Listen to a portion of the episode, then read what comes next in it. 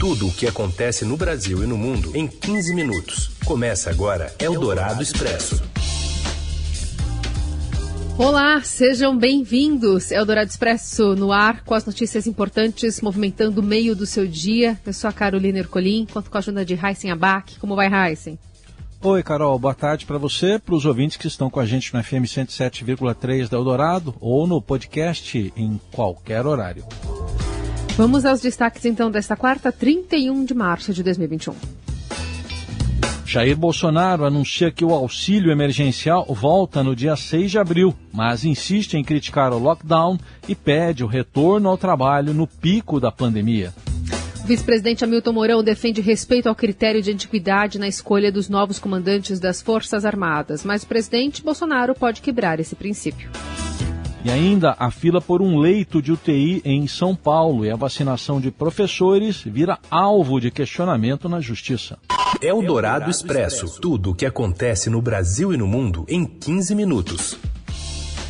Líderes da oposição e da minoria da Câmara, Senado e Congresso protocolaram hoje um novo pedido de impeachment contra o presidente Jair Bolsonaro após os episódios recentes que culminaram na demissão do ex-ministro da Defesa, Fernando Azevedo, e dos três comandantes das Forças Armadas. Ao todo, já são mais de 60 pedidos de impedimento protocolados contra o presidente na Câmara dos Deputados. Segundo o líder da minoria no Senado, Jean Paul Prats, Bolsonaro percorreu todo o cardápio de condutas tipificadas na Lei de Responsabilidade.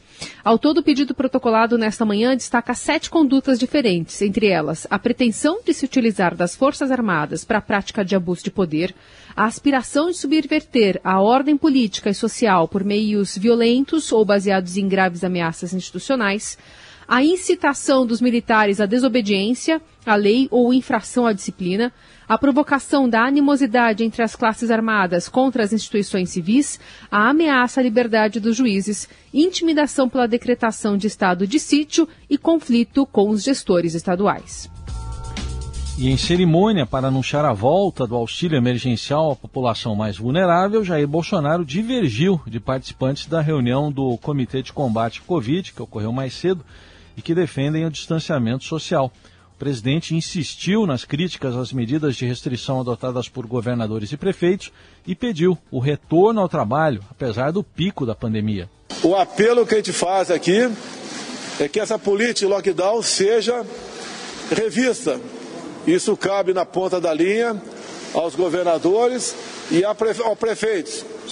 Porque só assim nós podemos voltar à normalidade. O Brasil tem que voltar a trabalhar a população brasileira tem que voltar a trabalhar. Algumas medidas, alguns decretos têm se superado e muito o que seria até mesmo um estado de sítio no Brasil. Eu apelo a todas as autoridades do Brasil que revejam essa política e permitam que o povo vá trabalhar.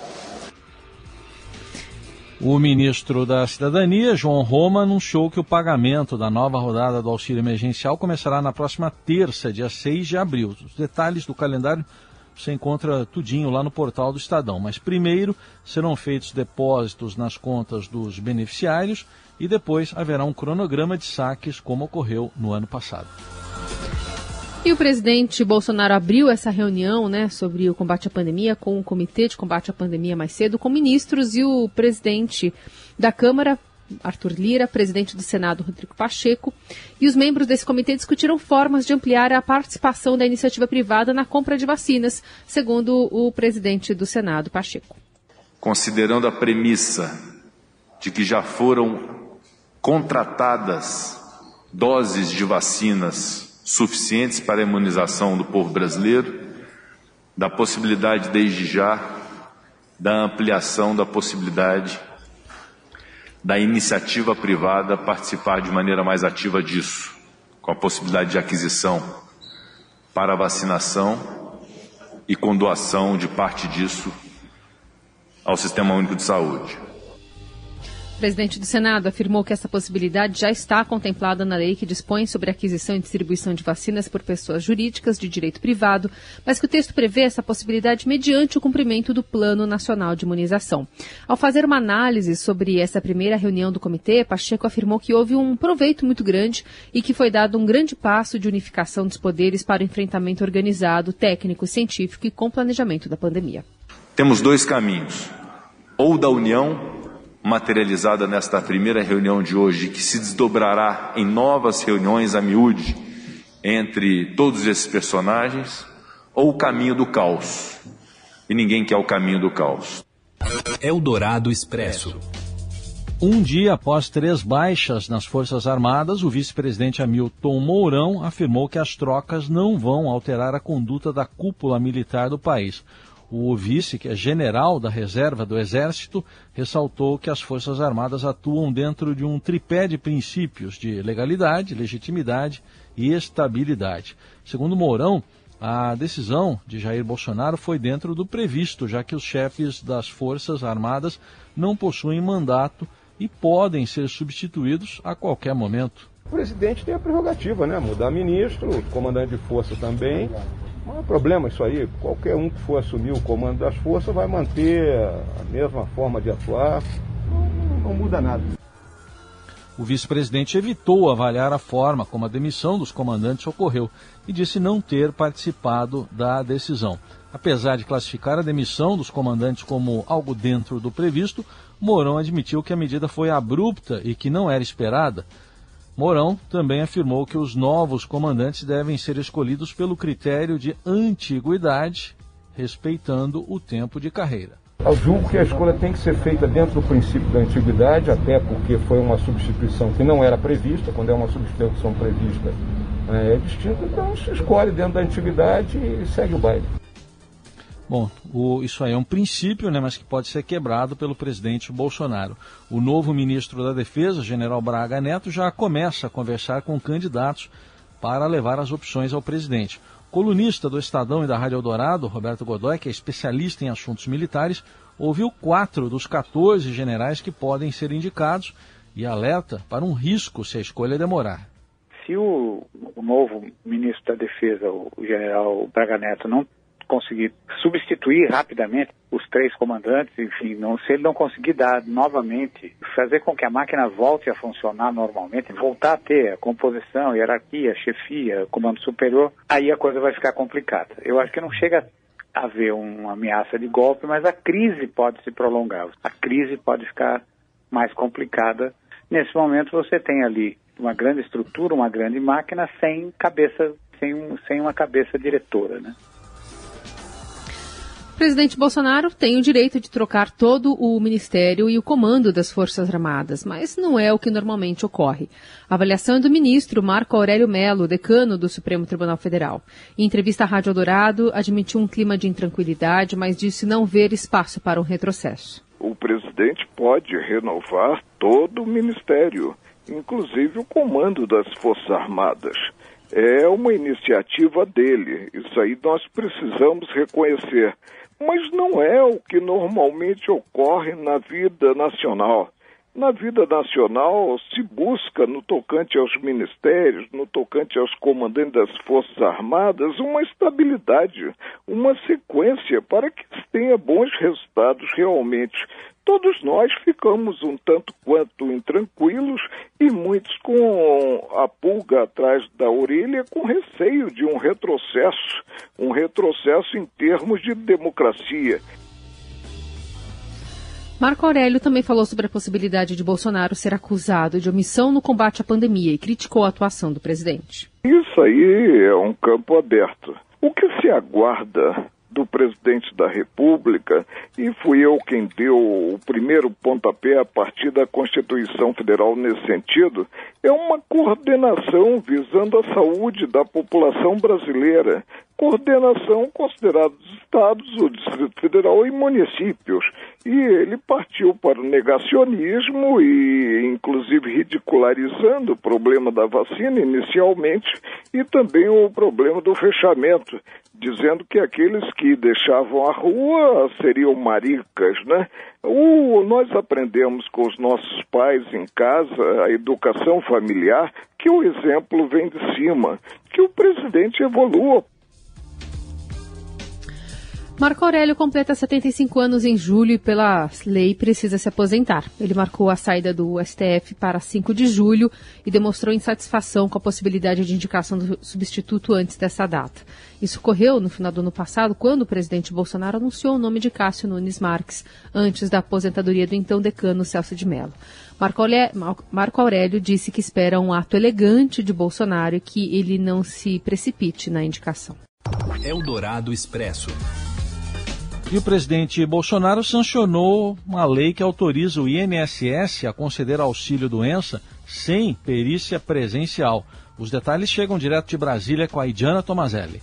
Boa tarde, Carol. Boa tarde, Heisen. O presidente Jair Bolsonaro sancionou hoje a lei que autoriza o INSS a conceder benefícios por incapacidade, como auxílio-doença, sem a necessidade de perícia médica presencial. A medida vale até 31 de dezembro de 2021 e é uma alternativa para enfrentar o problema das filas para a perícia médica, que permanecem diante da necessidade de fechar agências em meio à pandemia de Covid-19.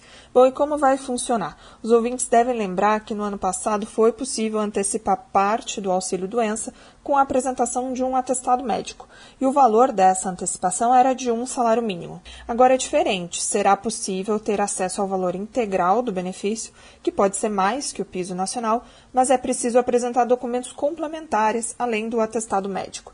Aí vai depender do tipo da incapacidade. Pode ser um exame de sangue, um raio-x, uma fotografia. Isso ainda deve ser regulamentado pelo governo. De acordo com a lei, a duração máxima do benefício concedido por essa modalidade será de 90 dias sem prorrogação. Caso a incapacidade persista depois desse período, será preciso apresentar um novo requerimento. A intenção do governo é usar essa autorização para destravar benefícios que foram solicitados em agências que continuam fechadas ou têm grande acúmulo de requerimentos. Mesmo em pedidos feitos pela internet, o pedido fica atrelado a uma agência específica do INSS. Só que no momento estão abertas 1.173 agências do INSS de um total de 1.562, só que nem todas têm perícia médica disponível. Soluções paliativas para esse problema, como o uso de telemedicina, tiveram baixa adesão e se mostraram insatisfatórias. Segundo o próprio governo, apenas uma perícia médica foi realizada com o uso de telemedicina. Bom, os detalhes operacionais de como o segurado poderá pedir o benefício por incapacidade sem necessidade de perícia médica devem ser divulgados nos próximos dias e a gente segue acompanhando no Estadão e aqui na Eldorado. Você ouve Eldorado Expresso. De volta com o Eldorado Expresso, falando das notícias também de São Paulo, porque se o Estado aqui fosse um país, estaria em 11º lugar em ranking mundial de mais óbitos por Covid. São quase 74 mil mortes, número superior ao registrado por 226 países. Ontem, São Paulo bateu um novo recorde com o registro de 1.209 novas mortes por Covid em 24 horas. Ao menos 230 pessoas já morreram na fila por um leito de UTI na Grande São Paulo. Além disso, o maior ou segundo maior cemitério do país fechou temporariamente por falta de vagas, segundo os funcionários. E ainda acompanhamos a decisão do governo Dória que deve liberar a retomada de aula nas escolas privadas no dia 5, já a Prefeitura não planeja retorno na próxima segunda. Agora, uma disputa judicial envolvendo a vacina para professores pode atrapalhar a imunização da categoria. Quem explica é a repórter do Estadão, Renan Tacafardo. Oi, Heisen, Carol, olha, o Sindicato dos Professores, né, da rede estadual, a POSP, entrou com um pedido na justiça para que todos os docentes, todos, sejam vacinados no estado de São Paulo não apenas aqueles com mais de 47 anos, como o governo anunciou é, que, que começaria no dia 12. E isso, segundo é, juristas que eu conversei, é, pode atrasar o início da vacinação ou impedir até a vacinação na educação. Né? No pedido de liminar, a POSP diz que que tem que haver isonomia e que não há qualquer justificativa que seja aceitável para que a vacinação dos professores não seja universalizada.